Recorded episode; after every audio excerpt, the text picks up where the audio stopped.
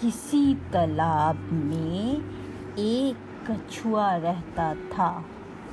तालाब के पास मांद में रहने वाली एक लोमड़ी से उसकी अच्छी दोस्ती हो गई। एक दिन वे तालाब के किनारे गपशप करने कर रहे थे कि एक तेंदुआ वहाँ आया। दोनों अपने अपने घर की ओर जान बचाकर भागे। लोमड़ी तो सटपट दौड़कर अपनी मांद में पहुँच गई, पर कछुआ अपनी धीमी चाल के कारण तालाब तक नहीं पहुँच सका। तेंदुआ एक छलांग में उस तक पहुँच गया। कछुए को कहीं छुपने का भी मौका न मिला।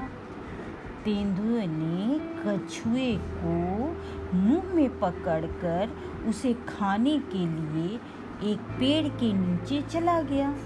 लेकिन दांतों और नाखूनों का पूरा ज़ोर लगाने पर भी कछुए के सख्त खोल पर खरोंच तक नहीं आई।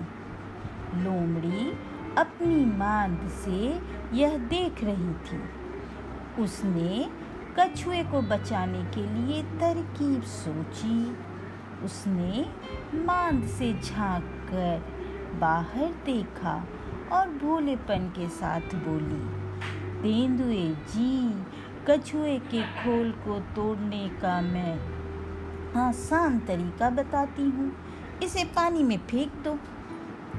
थोड़ी देर में पानी में इसका खोल नरम हो जाएगा। चाहो तो आजमा कर देख लो। तेंदुए ने कहा, ठीक है, अभी देख लेता हूँ। यह कहकर उसने कछुए को पानी में फेंक दिया। बस फिर क्या था? गया कछुआ पानी में।